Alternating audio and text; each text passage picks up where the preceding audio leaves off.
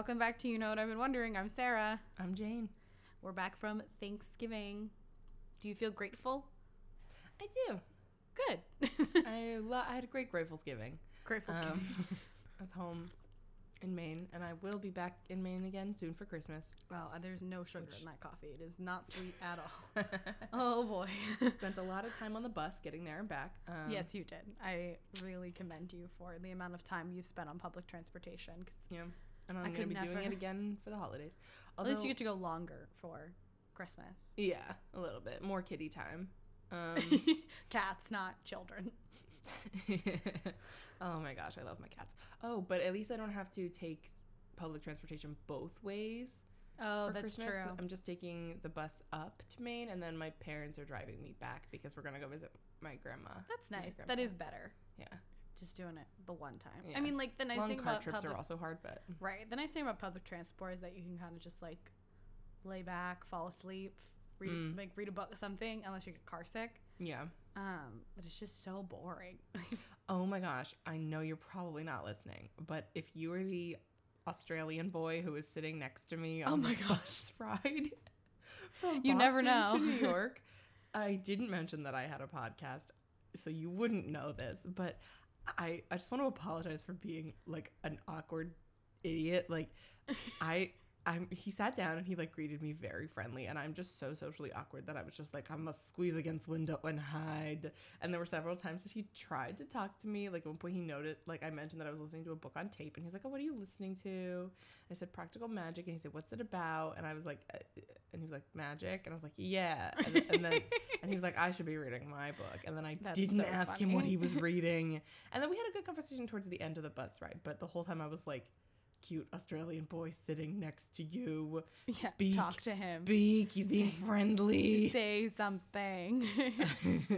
Oh, no. Anyway. I'm so sorry. No, it's fine. I just wanted to apologize to him if he's out there listening, because, wow, you were being friendly and I was not. That was your. That could have been a lost meet cute, Jane. It really could have. Wow. Anyway, Sarah, how are you doing? Um, I'm doing. I'm doing all right. I'm gonna put some sugar in this coffee. Give me a second. Great.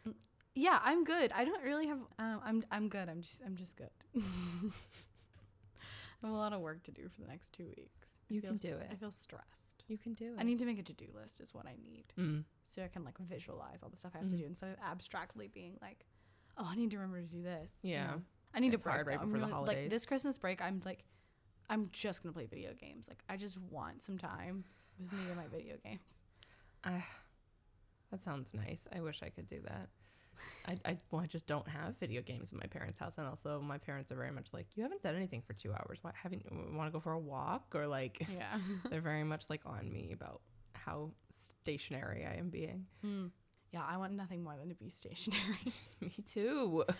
I understand. We work very hard. Anyway, so that's how I'm doing. Should we get started? Sure.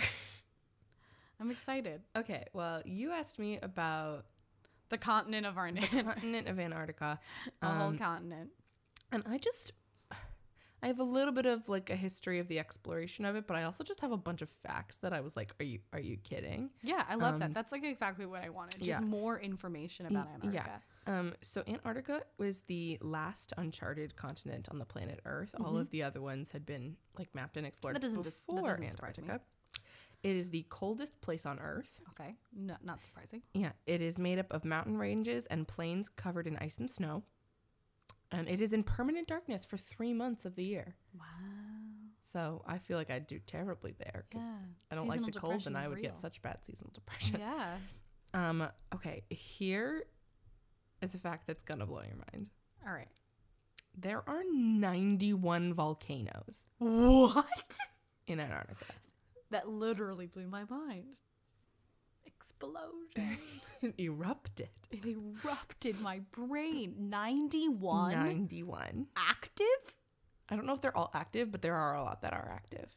That's not... So, but, like, do they not shoot lava? Do they shoot ice? Um, no. No, they shoot lava.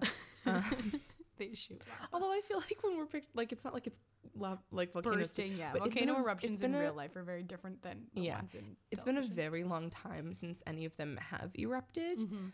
and that's actually one thing that scientists are really concerned about because just with the current state of climate change that we're at, like if right. one of the bigger ones were to erupt, it could cause a lot of ice and snow to melt and mm. like fall into the ocean and right. just cause like general water levels to go even higher than they are. Yeah. So that's a concern. Oh, yikes. Mm-hmm. That's really scary. I don't like that. Mm-hmm. I, yeah. Um, ninety-one. Wow. wow. I know.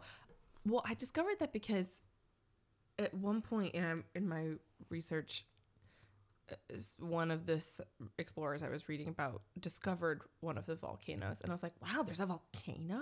Yeah. And then I Googled the volcano and it said, oh, it's the second highest volcano in Antarctica. And I was like, there's two? There's and then I Googled volcanoes. How many volcanoes there are in Antarctica. ninety-one! That's nuts. I when I first saw the movie Volcano, I had an irrational fear that a volcano was going to erupt near me. So I was like, what's the closest volcano to me? Oh. So what is it? Mount Saint Helens? I think I think so. Um, I don't think there are many in the United States. Yeah. Oh, yeah. Antarctica is like the region that has the most volcanoes. That's shocking, but really cool. Yeah. And there's just one whole section of Antarctica that's like entirely volcanoes. Well, not entirely, but like all if you like looked underground, you would see like all that it was all part of like the volcanoes in the area. What? Yeah. Oh my gosh. It's insane. That is insane.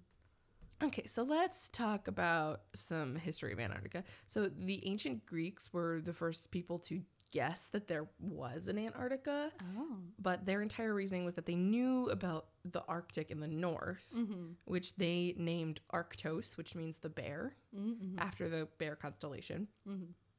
And they decided that in order for there to be balance in the world, there must be a similar landmass that was the same but opposite.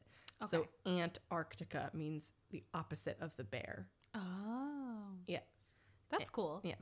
Antarctica. Uh, in seventeen seventy-three, James Cook. Mm, yeah, we know him. Yeah. He circumnavigated Antarctica. Mm-hmm. He didn't get close enough to actually see it. Um, How do you circumnavigate something and you can't see it? Yeah, I, I think you just go in a big circle. Um, this is a really big, like if you think about circumnavigating Antarctica, it means you also circumnavigated just the bottom of the globe. Yeah, maybe he just went from like Argentina to Cape Town to Australia yeah. and then back around. Yeah. He, yeah, he didn't get close enough to see it, but he found deposits of rock and icebergs in the water that mm-hmm. scientifically proved that there was a landmass there. Mm-hmm. Um, if if you were a flat earther, you would say that he circumnavigated the wall. Oh, that's true. You'd be like, oh, well, he just went all around the wall. Um, um, Thaddeus, nicknamed Fatty Bellinghausen. Uh, Fatty with two D's, thank you. We're not being rude here. Um, he was the the next to cross the Arctic Circle, which is it's, it's just like the circumference of mm-hmm. Antarctica, and he is considered the first to sight land, like to see it with his eyes. Mm-hmm. But a lot of explorers have claimed that they have. Yeah. But um, Bellinghausen, I think, has the most evidence for his case. Okay. Just because he has done multiple expeditions and okay. has the most research. Uh, from the late eighteen hundreds up to the mid twentieth centuries, there were a lot of mil- of marine exploration trips and a lot of Europeans who uh, some didn't even come for exploring. It was considered a really good area for hunting seals and whales. Yeah. So a lot of European countries sent sealing and whaling boats to mm-hmm. just go and hunt um, seals and whales. And while they were there, they, there's a lot of little islands around Antarctica. Mm-hmm. Some that are so small you can't even really see them on the globe. Yeah.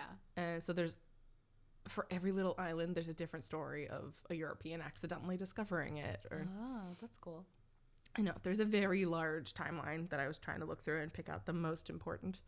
But there's a lot of people going there. And sadly, a lot of people lost their lives. Yeah. Trying to um, get to this place or even just being near it. Because, you know, traveling on older boats in icy water is a fickle thing, you know? It's true. The first person to have landed there was a Norwegian explorer named Karsten Borchgrevink, and he also was the pioneer of the use of sled dogs for transportation across oh, Antarctica. Oh, interesting. Uh, there were a number of other people before him that landed on the islands around Antarctica or um, islands very close to the Antarctic Peninsula, which is just, we all know what a peninsula is, yeah. right? It's one area of the land that just kind of juts out. Yeah. And so Florida. I think it's just easier to get to because mm-hmm. it juts out farther. So uh, that area is where a lot of people landed first. But Borchgrevink was like the first proven to land on the island of Antarctica itself. Okay. And started using sled dogs for transportation. Good for him. I was looking up, um, there's a show on A M C called The Terror, and I was trying to remember if it took place in the Arctic or Antarctica, and it took place, place in the Arctic, but it's mm. about um, sailors going through the Northwest Passage mm-hmm. and about, like, the dangers of getting snowed in and stuff like that. Yeah. And they talk about Th- There were a lot of stories about that, about explorers who went in and then their ship got trapped in ice and then they were yeah. stranded until the ice melted. Yeah. Which, you know, some were fortunate to survive, a lot weren't. Yeah, that's like the plot of The Terror. Yeah. Except it happens in the North. It's very scary. It's very scary. Um, in eighteen ninety-two, Captain Carl Larson landed on Seymour Island, which is near the Antarctic Peninsula, and he found fossils. Oh. Which provided scientific evidence that Antarctica had previously had a warmer climate. Now, oh. I'm wondering if maybe Seymour, like, because he wasn't on Antarctica itself, he was on Seymour Island, mm-hmm. if, like, maybe that was just, like, part of Pangea. I mean, it was all part of Pangea at one point, but. Right. Like, if that was maybe further, further north, north in the past, drifted, and then it drifted yeah. closer to Antarctica. But, you know. Well, if it's. I'm not a geologist. Well, or, it's about tectonic plates. So, yeah. if the tectonic plate, it's on the same plate as Antarctica, then it has to have been that the whole. Yeah. You know. You're right. It's not one rock floating floating down the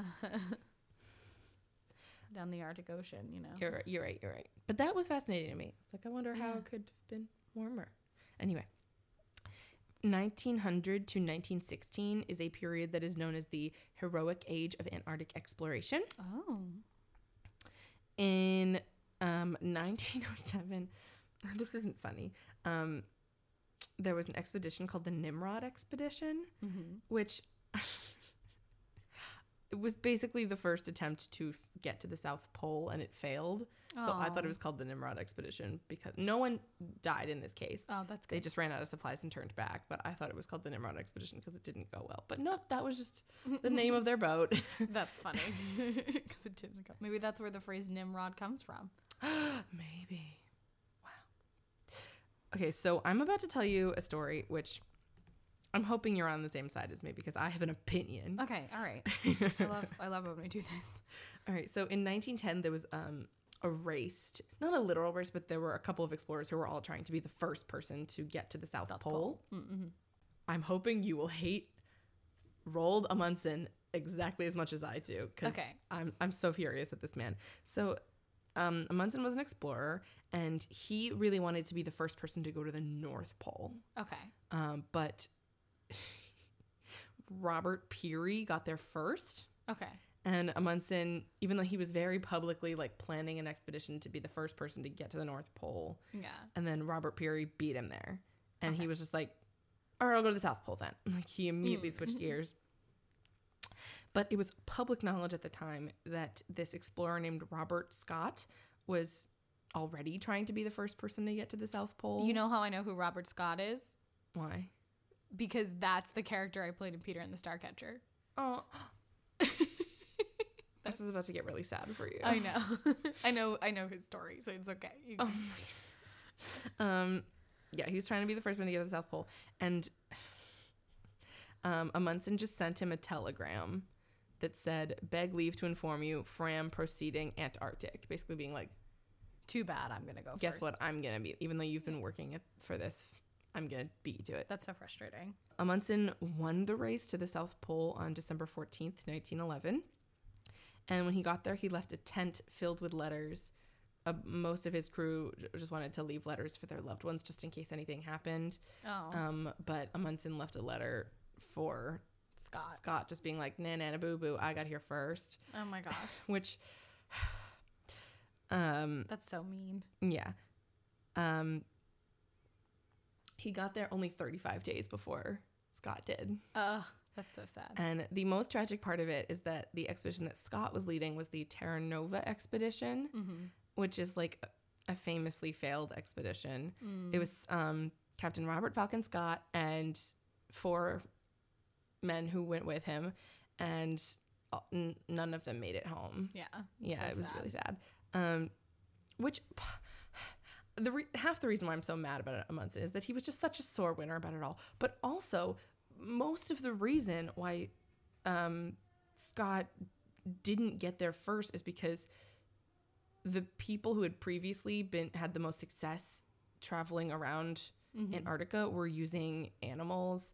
Um, like one explorer was using horses, and Amundsen was using sled dogs, but he brought a lot. Like, you basically, you can't successfully t- travel to the South Pole, I mean, without, like, cars that we have now. Yeah.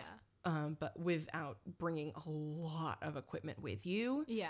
And so making sled dogs drag all of that is kind of considered cruel. Yeah. 'Cause it's just so heavy for them. Yeah. Um, and Scott refused to do that because he didn't want to be yeah. cruel to animals. Yeah. So he used, like, a little vehicle that didn't really work very well. Mm. But because he was, like, taking this, like, moral stance to not be cruel to animals, like, Aww. that's why this happened. That's really sad. But, yeah, they get there, and they find the letters saying that they were not the first people to get there. Yeah. And they were already very close to starvation when they got there. And then it was eight hundred miles back to their boat. Yeah.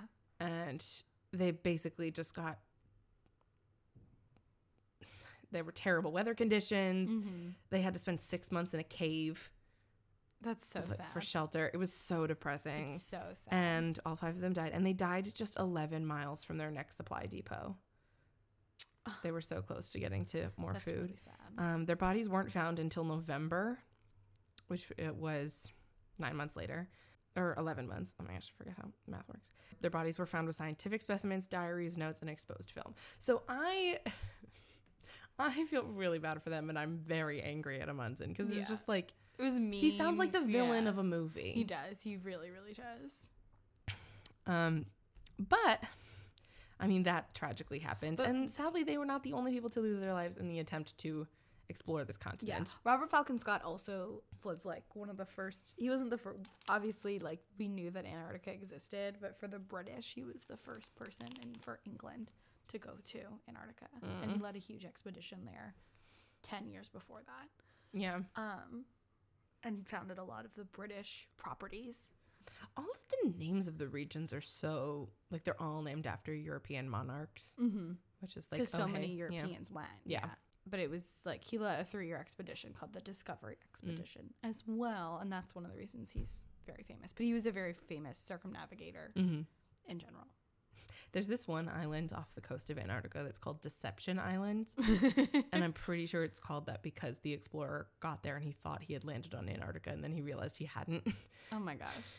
So he was like, well, I'll name it Deception. Um, and Scott also discovered the Antarctic Plateau, which mm. is where South, the South Pole is located. So before he was able to go, he was like, okay, this is so where it is. Amundsen probably wouldn't even have gotten there without Scott's research. No, he wouldn't have. Yeah. So in nineteen fifty-seven... Uh, twelve nations built more than sixty research stations and formed the beginnings of an international cooperation. And nineteen fifty-seven into nineteen fifty-eight was referred to as the first International Geophysical Year, oh. I G Y. It, it was basically a bunch of nations coming together to work on scientific research and exploring this continent. And mm-hmm. in nineteen sixty-one, the Antarctic Treaty came into effect. Oh, okay. Which, as of two thousand four, the headquarters for the Antarctic Treaty is in Buenos Aires, oh. Argentina, which makes sense to me because that's yeah, Argentina is actually very south close. And, yeah, yeah. Um, that's the way to get to Antarctica, I believe, is to go to Argentina yeah. and leave from there. Yeah. Um, I'm getting back on Google. The Earth. Treaty basically says, like the the first article of the treaty says that Antarctica shall be used for peaceful purposes only. Any actions shall be interpreted, any actions that could be interpreted to be militaristic in nature are prohibited. Uh, oh. You can't even use military personnel or equipment to conduct scientific study. Interesting. So it's totally like no military allowed or any yeah. military research or anything like that. Yeah. And then all of the other articles of it, I believe there are like ten or eleven. But they basically are outlines for how to work together as mm-hmm. separate nations in this scientific exploration. Yeah.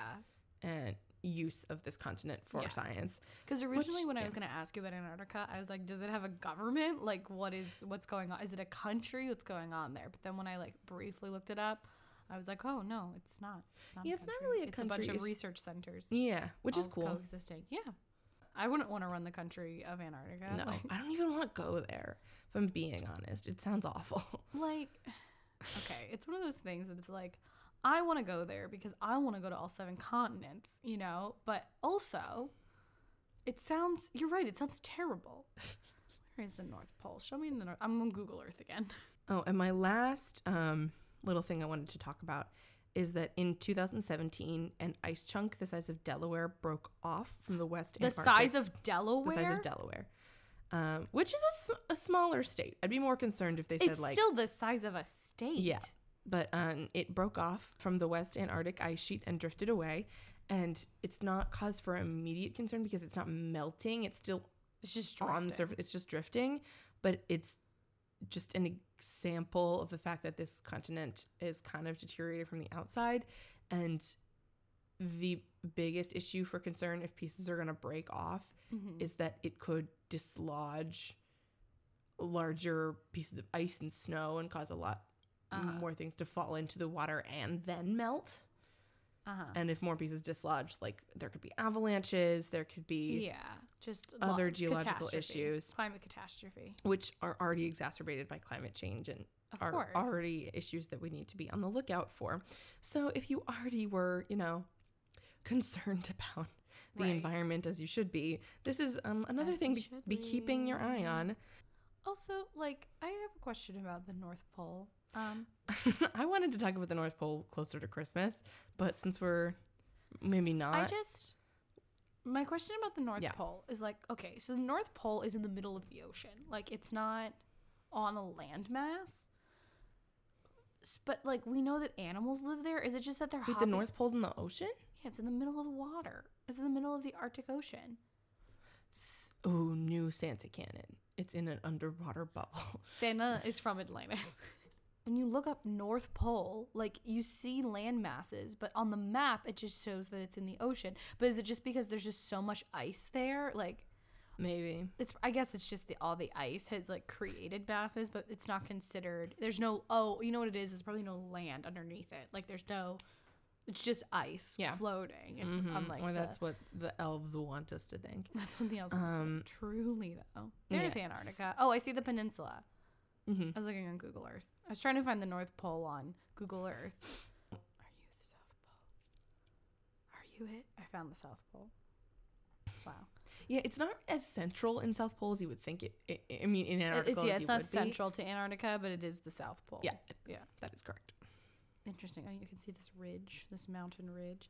Yeah, Antarctica seems really scary, but it's like if I want to go to all seven, like at some point. You Maybe gotta, just go to, like, the peninsula, it. you know, like the Yeah, you gotta breathe it. Peninsula. Oh, yeah, that's, like, not that... I mean, it's not that far between South Africa and Antarctica, but it's closest, like, Argentina, the bottom of Argentina, it looks like it's a hop and a skip away from the peninsula. Mm-hmm. So, that makes sense. That makes sense. Yeah, I just, I just feel like it's this fascinating, mysterious place, you know? Well, there's so many...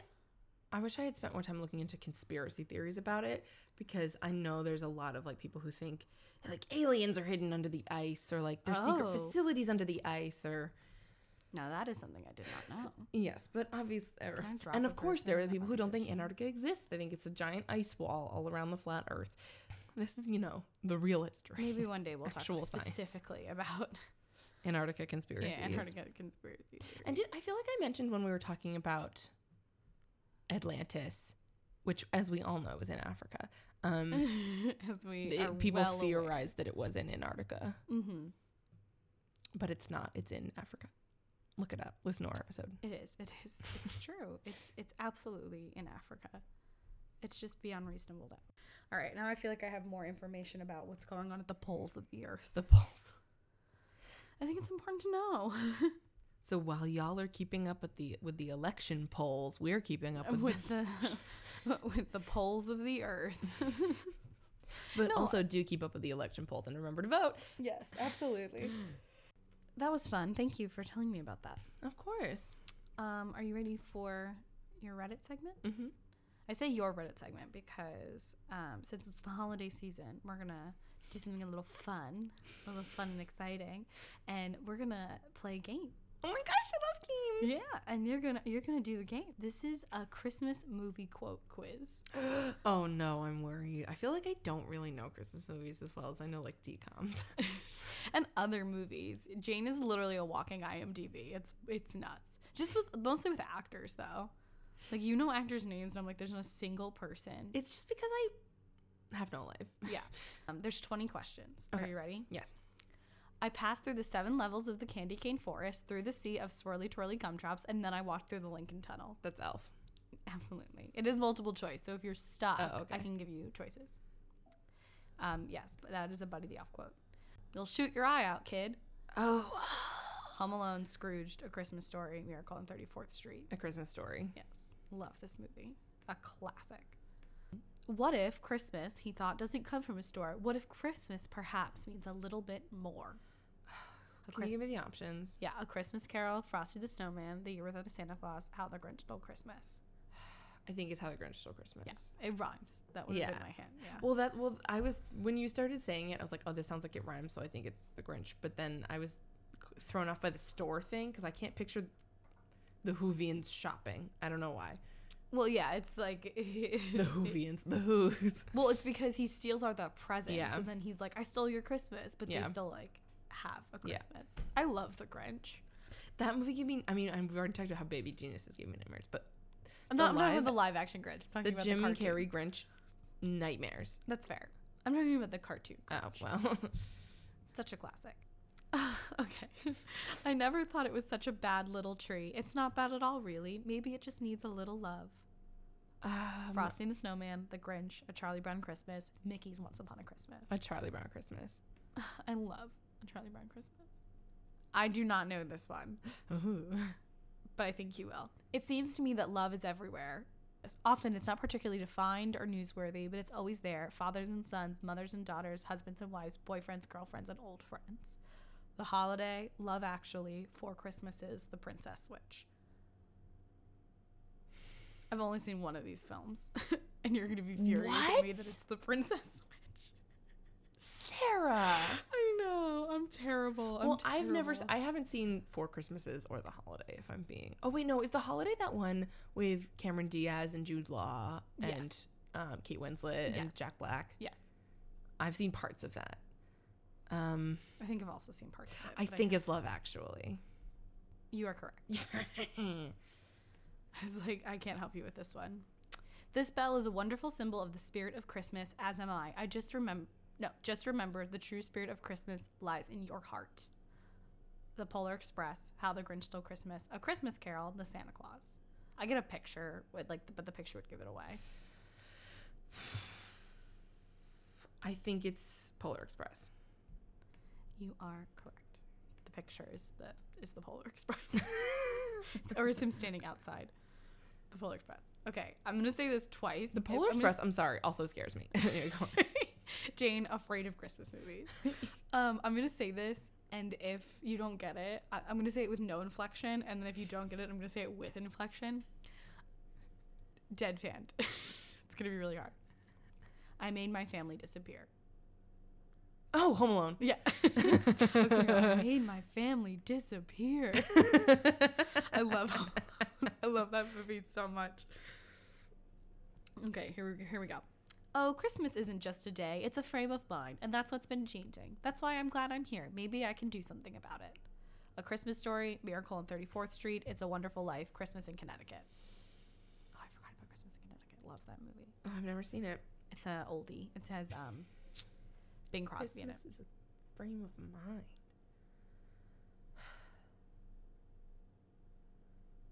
I don't know this. Is it Miracle on thirty-fourth Street? You are correct. I have not seen Miracle on thirty-fourth Street or It's a Wonderful Life. Oh. My dad loves It's a Wonderful Life, but I think it's so sad. Well, speaking of, look, Daddy, teacher says every time a bell rings, an angel gets his wings. Jane. Is that It's a Wonderful Life? Yes. I said, speaking of, oh. I love this movie. You're skipping Princess Christmas. Witch. Isn't that against the law? Is it Christmas with the Cranks? Yes. I love this my movie. My mom took my brothers and I to see that movie in theaters, but I think I was just a little too young. Oh, I love it. It's two thousand four. We were nine. Uh, well, I... I don't know. I, my mom was like, this is so inappropriate. Oh, I love I think that movie is so funny. For when the first snow is also a Christmas snow, well, something wonderful is bound to happen. How the Grinch Stole Christmas, Frosty the Snowman, Santa Claus is Coming to Town, A Charlie Brown Christmas. I'm going to guess Frosty the Snowman. I think that's correct. Yeah. Hello?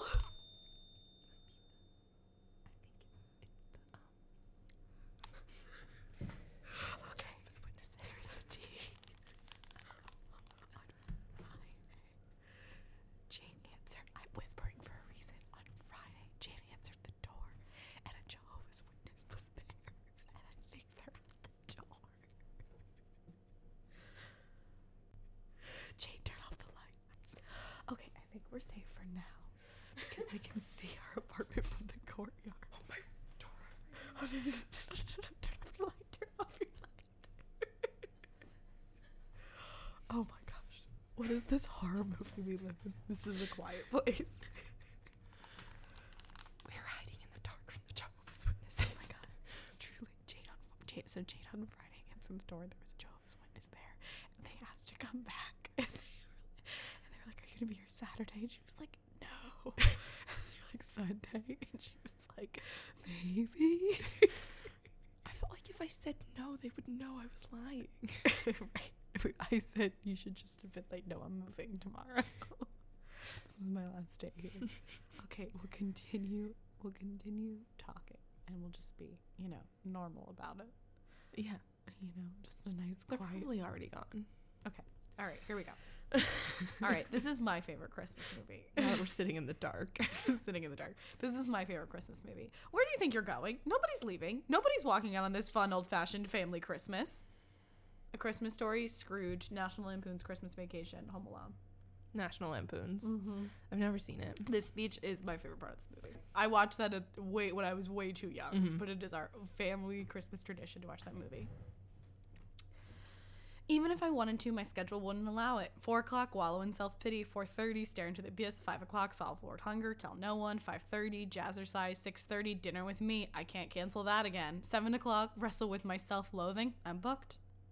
What are the options? The Santa Claus, Jingle All the Way, How the Grinch Stole Christmas, Christmas with the Cranks. I want to say the Santa Claus. That is incorrect. It's it is. It's How the Grinch Stole Christmas. That's the that's the Jim Carrey one. That makes sense. But I was thinking about the Santa Claus too, and I was thinking maybe like like one of the like celestial beings, like the Sandman or someone said that or something. Mm-hmm. But oh, there are repeats in here. I didn't know. There, this this movie's already come up once. Okay. Ah, from Chile. It must be Italian. A Christmas oh, Story. Oh, that's uh, A Christmas Story. Yeah. That's when he gets the leg lamp. Yeah. That poor wife. Uh, truly. I would I would literally break it immediately and be like, oh no. This place reminds me of Santa's workshop, except it smells like mushrooms and everybody looks like they want to hurt me. Oh, that's Elf. When he's in the mailroom. Yeah. Wow. Good job. You even knew the location. That's what Christmas memories are made from. They're not planned. They're not scheduled. Nobody puts them in their BlackBerry. They just happen. BlackBerry. Deck the Halls, The Holiday, Love Actually, Four Christmases. I do not know this one. I don't... I'm going to guess Four Christmases, but that's... I'm not That sure. is incorrect. It was in Deck the Halls. I just googled Deck the Halls, and the first thing that comes up is Deck the Halls by the Pentatonics, and it says lyrics fa la la la la la la la la la la yes. la for like a very long time. That came up for me too.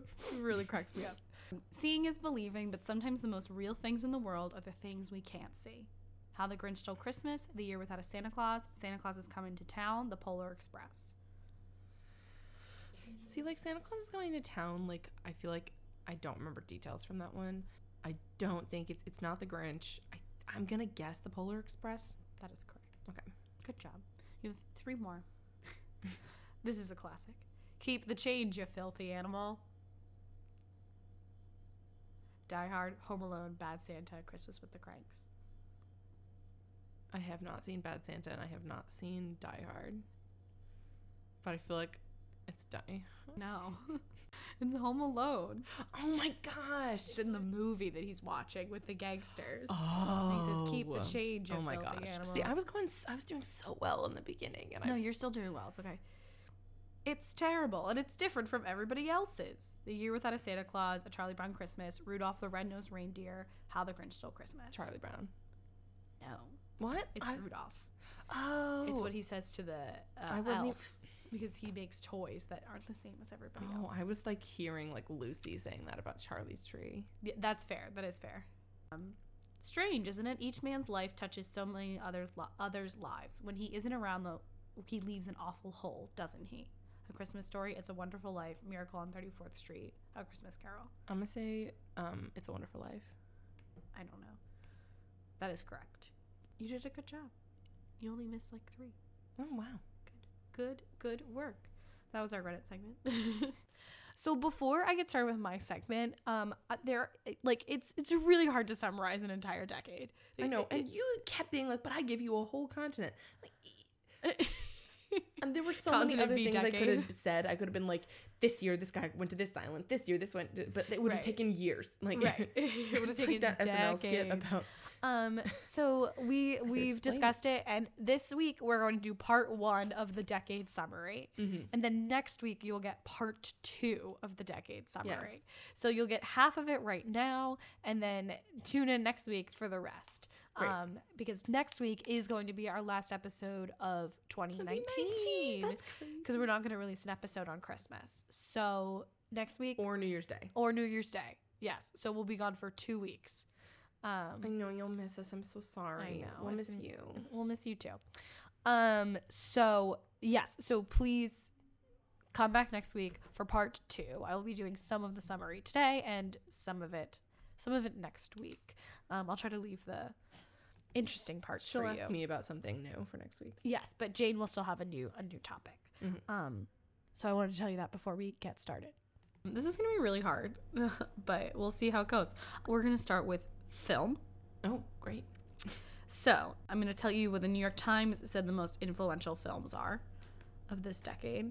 If this link will load. If Mamma Mia two, here we go again, is not on there. All right, prepare to be disappointed. Oh. Again, this is just the New York Times opinion. It's hard because like all of these articles are just people's opinions. Yeah. But the New York Times I thought gave really good like insights onto why it was yeah. so influential, and the list was like surprisingly really different than I thought it would be. So the first one on their list was American Sniper from two thousand fourteen, the Clint Eastwood drama about the death of Navy SEAL sniper Chris Kyle, mm-hmm. and it was the only release of the decade to accomplish finishing the year's domestic box office um, that wasn't a Disney property. Mm. All the other highest grossing movies at end of year were this decade were yeah. of Disney property. So I thought that was like significant. Yeah. The second is the Avengers, the first Avengers, because the first Avengers came out in two thousand twelve and it really paved the way to like mm-hmm.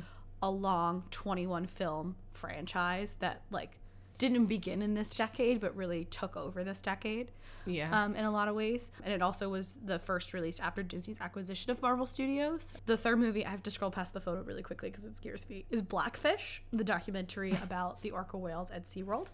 Um and it really changed public perception, um corporate behavior, and laws around animals and captivity. So super important film.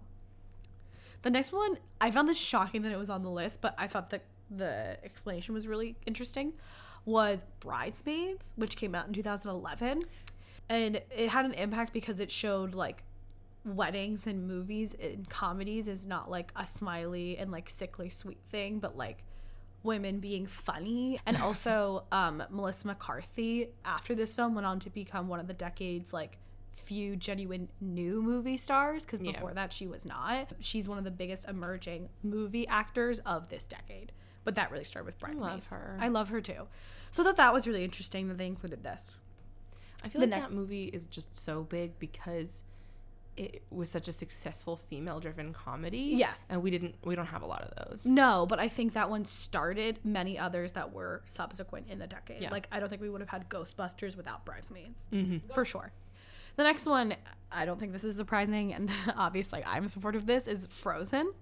I like what the New York Times wrote about this. The writer said she um, When Elsa belted "Let It Go" in the Disney's animated musical Frozen, she didn't only claim her power, she announced the might of the female movie-going audience, itself one of the decade's biggest industry stories. That helped that audience helped make Frozen one of the highest-grossing animated releases in history, reviving and revising Disney's fairy tale tradition for a new generation. I love so, that. Yeah, so it's like sweet to point out like Frozen reminded us the power of women audiences and how influential they can be, and like the importance of catering to female audiences, yeah. and how like they deserve just as powerful a story as anybody else, and yes. I loved that. I really loved that. Um, the next one is Get Out, I think for oh. obvious reasons, but also that it opened very soon after Trump's inauguration, and it felt like a premonition for the future, yeah. is what they said. This next one I'm shocked is on this list. The Hunger Games: Catching Fire is on this list because Catching Fire became the first female-led movie to top the yearly domestic box office in a like very very long time.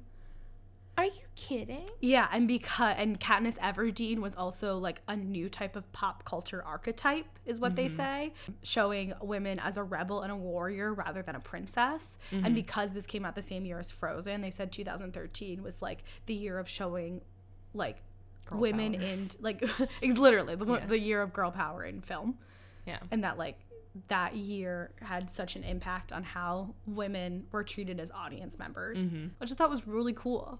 Moonlight, I think mm-hmm. for obvious reasons, um but also that it was the first Best Picture winner from an African American director, um and its success created a shift in the industry as far yeah. as like what films were winning awards. The next one is Okja, um, that movie about the oh, girl yeah. who adopts the genetically modified pig. Yeah. But I, the one of the reasons they say that this movie was so important is that the director, Bong Joon-ho, like his success on Okja led him to create Parasite, which a lot of people mm-hmm. are considering the best movie made this year, mm-hmm. um, after a lot of success at the Cannes Film Festival. And like, so this movie was really influential in getting him into...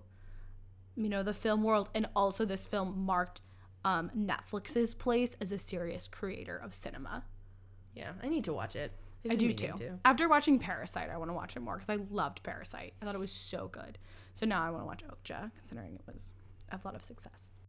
The last one is Star Wars: The Force Awakens, um, because not only did it inaugurate a new Star Wars trilogy, at the helm of it was a very strong female character, Rey, and also recreated a new type of fan culture for a new generation of Star Wars fans. Mm-hmm. It's like before, Star Wars was a very male-driven fandom, and now a very white male-driven fandom, and now it's a very women-driven, person of color-driven fandom. Oh, that's true. Which is very important.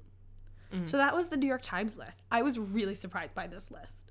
I like, like truly shocked by what New York Times was like. These are the most influential films, and I guess like they're they're saying influential, not necessarily best. Yeah, because none of the movies mentioned. Oh, sorry, one Moonlight, one Best Picture at the Oscars. For reference, the best pictures of this decade were The King's Speech, The Artist, Argo, twelve Years a Slave, Birdman, Spotlight, Moonlight, The Shape of Water, and Green Book. Those are the movies. I forgot that... Green Book won. Yeah, it was super disappointing. On Rotten Tomatoes, I looked this up, forty-four of the one hundred best movies alt of all time, according to critics' reviews on Rotten Tomatoes, came out this decade. So this decade was hugely influential in film. And of that list of the one hundred best movies of all time, thirteen of those movies produced in the last ten years were um, Disney-owned films, mm-hmm. just so you know. Um, I would specifically, this is the part where we talk about me and my opinions, um, I would specifically like to mention incredible films from the last decade directed by women. Lady Bird. I loved Lady Bird. Loved Lady Bird. The Breadwinner. Wonder Woman. Absolutely one of my favorite movies. My favorite superhero movie. I haven't seen it. Um, Selma. Mm. The Babadook, which like hugely important. You can laugh about it if you want because yes, icon. It's a meme, but like also hugely important yes. horror film. One of the first horror films Netflix ever made, and now they make like so many. Mm-hmm. Um, we need to talk about Kevin, which is a whack movie, but mm-hmm. beautifully directed, and Zero Dark Thirty, that movie about yeah. the killing of Osama bin Laden. So I just want to shout those out that those also came out this year because no list I read mentioned those films. Actually, a couple of them mentioned Lady Bird, but like it's mm-hmm. so important to be like, hey, women accomplished a lot. Yeah. Considering none of the Oscar-winning movies for Best Picture were directed by women in the last decade. So we're going to throw that out there. The Hurt Locker technically won Best Picture in two thousand ten, but it was for the two thousand nine cinematic year. Mm. Um, but that was that happened in two thousand ten. So in general, this has just been a really huge decade for film. When I think about my favorite movies of all time, like all of them have come out in the last ten years. I don't have a lot of movies from childhood that I would say are my absolute favorites, and movies that came out when I was a kid that I would say are my absolute favorites, which I can't, well, after like doing the rest of this, in a lot of other media categories, my favorite things did not come from this last decade. So I just think it's been like a really big decade for, yeah. for cinema in general. Um, now we're going to move on to television. Ooh, ooh, ooh. Um, my article, I have an article from Entertainment Weekly that was and like two people talking, um, but they talked about the best T V shows of the decade. Um, television shows that were mentioned were Black Mirror, mm-hmm. um, Leah Remini's Scientology and the Aftermath. Oh, yeah. I, I haven't watched any of that, but like good for her. Yeah. Um, H B O's Insecure, which was very important mm-hmm. because it starred Issa Rae and a female of color. We talked about that in my show. feminist media studies class at Mule Work before. It I need to watch it. I've never watched H B O. It. Well, it was a YouTube show before it was. Oh, like on H B O. Um, like Broad City. Yeah, yeah. I and didn't so, know that. Yeah. Parks and Recreation. Yes. So good. Um, F X's Justified, which I did not watch, but my mom did. Uh, this show I've never heard of, Rectify, which is about. Um, An act about a man being released from prison after two decades on death row for the rape and murder of his girlfriend. I've never heard of this show, but I've never heard of it either. No, I don't even know. They don't even say what it was on. Last Week Tonight with John Oliver, um, Key and Peele, mm-hmm. specifically American Horror Story Asylum, which I would ag- like. I think Asylum is That's their fair. best season. I think. Murder House was a really important like opening point, but I think yeah. Asylum's their best made season. Um, Better Call Saul as a follow-up to Breaking Bad. Breaking Bad. A show that I love so dearly and I genuinely think is doing such important things for television, and that is BoJack Horseman.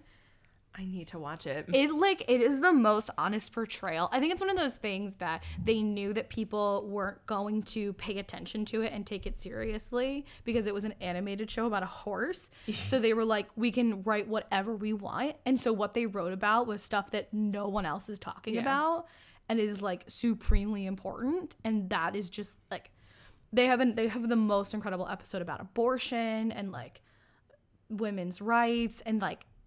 Just the this is the topics that they tackle on that show are so real and so honest. Yeah. And I think it was so clever of them to note like no one's gonna pay attention to what we're writing because we're writing an animated show. Yeah. So it wasn't like it. It felt like no one was saying to them like, hey, you can't say that, you know. And they used that to their advantage. Um, the Gillian Anderson led television show The Fall.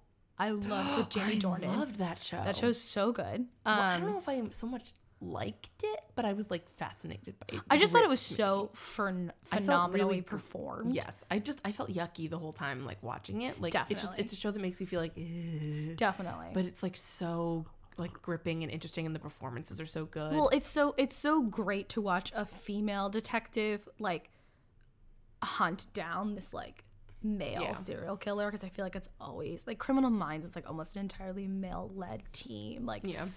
There's so many shows about men detectives, like to watch a show that was so yeah. well crafted starring a woman, and especially a woman as amazing as Gillian Anderson. Like I love Gillian Anderson. Just amazing. Um, I watched the show Hannibal. Did you watch that? I watched, I tried to. It's I, hard. It's slow. I, well, it's slow and it's just so graphic and gory.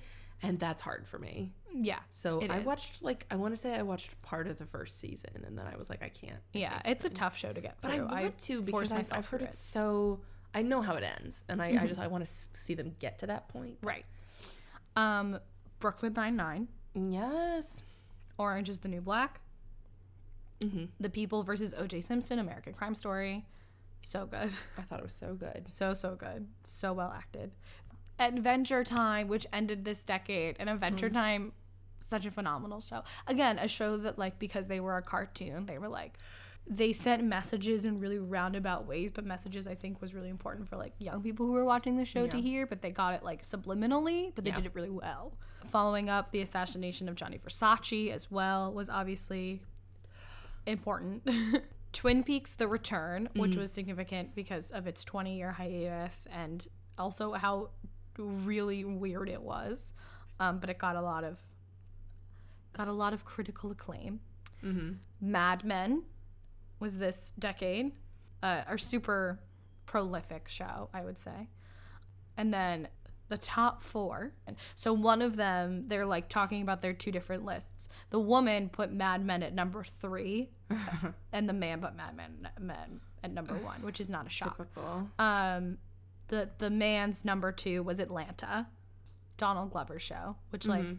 many people said is a hugely important show, um, which I'm sure it is. I've not watched it, but I've heard it's very good. Um, The Good Fight, which is the spin-off to The Good Wife, which is interesting because The Good Wife was not mentioned, but The Good Fight was. Interesting. That was the woman's number two, and her number one was The Leftovers, um, which I don't know anything about. I've heard that name. It's based off of Tom Perrotta's novel, The Leftovers. The Leftovers is a rapture drama. Oh. Interesting. Well, that was her number one. Mm-hmm. A show I haven't even heard of. So that is Entertainment Weekly's opinions on the best television shows of the decade. Um, I, I would like to honorably mention, because again, this is about my opinions, Big Mouth. I think Big Mouth was a oh, yeah. phenomenal show that came out this decade. I think we can't ignore the impact of Stranger Things. Oh, yeah. Big impact, especially for like television created for teens, I would say. Um, yeah, that's that's television. I'm trying to make this interesting, but it's like no, I know. I'm lists. also trying to think of shows that I really loved this year. I mean, this decade. I was obsessed with Once Upon a Time. I know it was a terrible show. Well, the first season, the first season of Once Upon a Time was amazing. It was. It was one of my favorite pieces of television. But I think Grey's Anatomy continued to do really amazing stuff this decade. How to Get Away with Murder had some amazing seasons. Yeah. And also Viola Davis's like entrance into television, mm-hmm. I think was really important. Um, and she won, me- she's won many awards for that show. Yeah. And when she won one award, I believe she was the first woman of color to win an award for leading actress in a television drama. That's crazy. Or maybe, I don't know if it was her. I think Kerry Washington probably won before her oh, for yeah. Scandal. I need to watch Killing Eve. Oh my gosh. Okay, forget everything I've said. Killing Eve is the is the best television show that's come out in this decade. The the uh, okay, the performances are like, imagine everything you've ever loved about like Meryl Streep's performances mm-hmm. and then multiply it by ten and you could get close to what Jodie Comer does. Like mm. it's unbelievable, and like obviously Sandra Oh has always been a phenomenal actress. Mm-hmm. I, she's the reason I watched Grey's Anatomy, like just amazing. But the the level of depth to the writing of that show is absolutely out of this world, and the fact that it's this like gripping, like heartbreaking, but like sexy show about two mm. women. It's it's unlike anything. You, it's a crime drama that's never been done before, mm-hmm. because it's it's about more than crime. Like it's about psychology and also about sex, and like it's so clever, and it has zero flaws. Like the, it's truly just a flawless, flawless television show. I'm so thankful for its existence. Like whoever will, whoever greenlighted this show, like thank you. It's just so good. I know. I need to watch it. Yeah. I'm trying to think of shows that I really like. I feel like you listed ones. I feel like um I don't think th- this isn't my favorite of the decade, but I'm surprised that Westworld was not mentioned in any mm, of that. That's or true. Game of, or Game of Thrones. G- Game, Game of Thrones started, started in two thousand nine, previous, yeah. but it did. It was a significant portion of the decade was people's obsession with Game of Thrones. That's yeah. fair. That's very fair. Its ending wasn't good enough to get on the to get on the list. I do agree, though. I think that first season of Westworld had a really big impact on people because everyone was talking about yeah. Westworld when it came out. Season two, I feel like if season two existed on its own, it would not, I'd be like, I didn't really like it. It was confusing and didn't. Yeah. But like, wait, the fact that it was part of the Westworld universe, universe yeah. and that it was like the follow-up. It was just kind of like, okay, so it's a little bit of a disappointing season two, mm-hmm. but like it's still a high quality, well-made show mm-hmm. that is interesting to watch, and I'm trying to wrap my mind around. But season one was amazing. Mm-hmm. Bob's Burgers, I, I mean, it's my favorite show, but I do also think Bob's Burgers is just a very well-made animated series, and I think it's so clever. Yeah. When did Steven Universe start? Was that this decade only? That, or? I think, also started this decade. Oh, th- I think that probably is the best thing that's come out for kids. I mean, mm. I don't watch a lot of kids' media, but Steven Universe has done a lot for the L G B T Q community mm-hmm. and stars their representation on television. Um, I do think Steven Universe is a hugely important show, and I wish more people took it seriously. Yeah. Not just Jane as a piece the of Virgin. Children. Oh, Jane the Virgin. Yeah. Especially, like, having a woman of color like, yeah. led comedy series that went on for so long. Yeah, I do think Jane the Virgin was an important representation of uh, which is again a South thing American women marketed to women. Yeah, marketed to women, hugely successful. Mm-hmm. Um, I think that's the other thing that I love about Killing Eve, and I'm glad it's gained so much traction. Is that show was, I, I feel like, is so created with women in mind. And it's gained a lot of popularity, and I'm thankful for that, because so many of the other shows that dominate award shows and television are, like, male-focused. Yeah. Billy Eichner tweeted the other day. Someone I love that man. um, someone did one of those posts that's like, what's something you could say in the bedroom that you could also say about The Irishman, about the movie? Yeah. And Billy Eichner tweeted, there are no women here. Ooh, true, true, true, true, true. Um, okay, we're going to move on to books. Ah, um, your domain. Yes, not my domain. I, I have not read many of these books, but this is Time Magazine's best um, fiction books. Okay. I'm not I'm not going to branch further than fiction, because okay. this is where I'm comfortable. Um, A Visit from the Goon Squad by Jennifer Egan, which came out in two thousand ten. My Brilliant Friend by Elena Ferrante, which came out in two thousand eleven. And I saw someone reading this on the train the other day. Mm-hmm. Gone Girl by Gillian Flynn, two thousand twelve. Mm-hmm. That book shook me. That book absolutely changed the way that I read fiction. I that turned me on to mystery thr- thrillers, and now I read many mystery thrillers. You do. Americana by uh, Chimamanda Ngozi Adichie. Very popular woman. I've read. I have not. I did not read Americana, but I read We Should All Be Feminists. Mm-hmm. Life After Life by Kate Atkinson. Tenth of December by George Saunders. Um, who read it? Who wrote another book this decade that I loved called Lincoln and the Bardo. The Sellout by Paul Beatty. Sing, Unburied Sing by Jesmyn Ward. Little Fires Everywhere by Celeste Ng. Ng? Is it N G? Yeah. Ng. Ng by Celeste Ng. She also wrote um, Everything I Never Told You, which is a very popular book. Mm. Um, the Nickel Boys by Colson Whitehead. He also wrote The Underground Railroad, which was a Pulitzer Prize-winning book this decade. So those, that's times ten best. Um, and again, this is about me. So here are my best from this decade. Um, All the Light We Cannot See, which won the Pulitzer Prize. The Seven Husbands of Evelyn Hugo.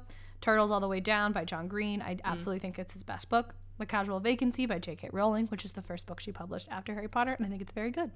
Yes, Please by Amy Poehler. Best memoir I've ever read. uh, Deadwake by Eric Larson, who is a very popular nonfiction writer. And this is his book about the Lusitania. And I think it's his best. And I think it's so fascinating.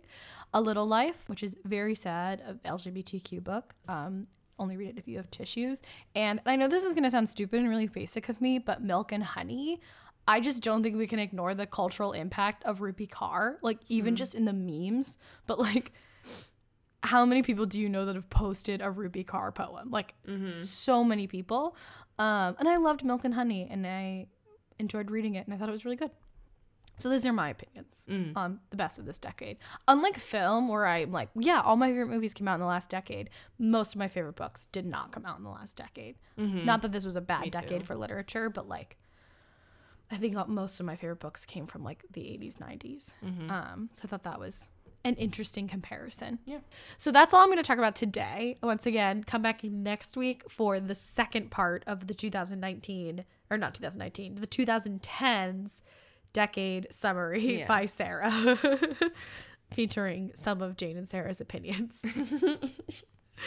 Oh boy. Thank you so much for listening. You can find us on Instagram, Twitter, and Facebook at Y K W I B W Podcast. You can check out our website, I've Been Wondering dot com. If you like what you're hearing, you can consider donating to us on Patreon at patreon dot com slash Y K W I B W Podcast. And finally, if you, if you have something that you've been wondering, you can email us at I've Been Wondering Podcast at gmail dot com, and we would be happy to include it on our show. So, Jane, you know what I've been wondering? What have you been wondering, Sarah, my dear?